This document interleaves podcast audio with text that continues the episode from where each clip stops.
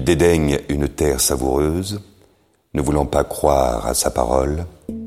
Ils récriminent sous leur tente sans écouter la voix du Seigneur. Dieu lève la main contre eux, jurant de les perdre au désert, de perdre leurs descendants chez les païens, de les éparpiller sur la terre. Ils se donnent au bal de Pégor, ils communient au repas des morts, ils irritent Dieu par toutes ces pratiques, un désastre s'abat sur eux. Mais s'est levé en vengeur et le désastre s'arrête. Son action est tenue pour juste, d'âge en âge et pour toujours. Il provoque Dieu aux eaux de Mériba. Ils amènent le malheur sur Moïse. Comme il résistait à son esprit, ses lèvres ont parlé à la légère. Refusant de supprimer les peuples que le Seigneur leur avait désignés, ils vont se mêler aux païens.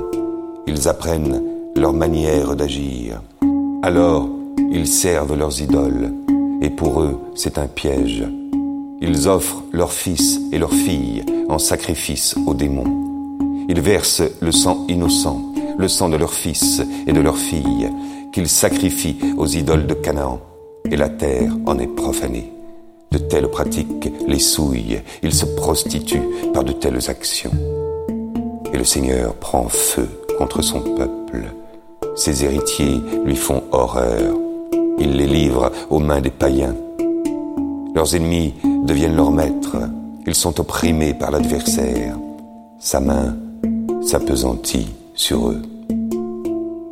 Tant de fois délivrés par Dieu, ils s'obstinent dans leur idée, ils s'enfoncent dans leur faute, et lui regarde leur détresse quand il entend leurs cris. Il se souvient de son alliance avec eux.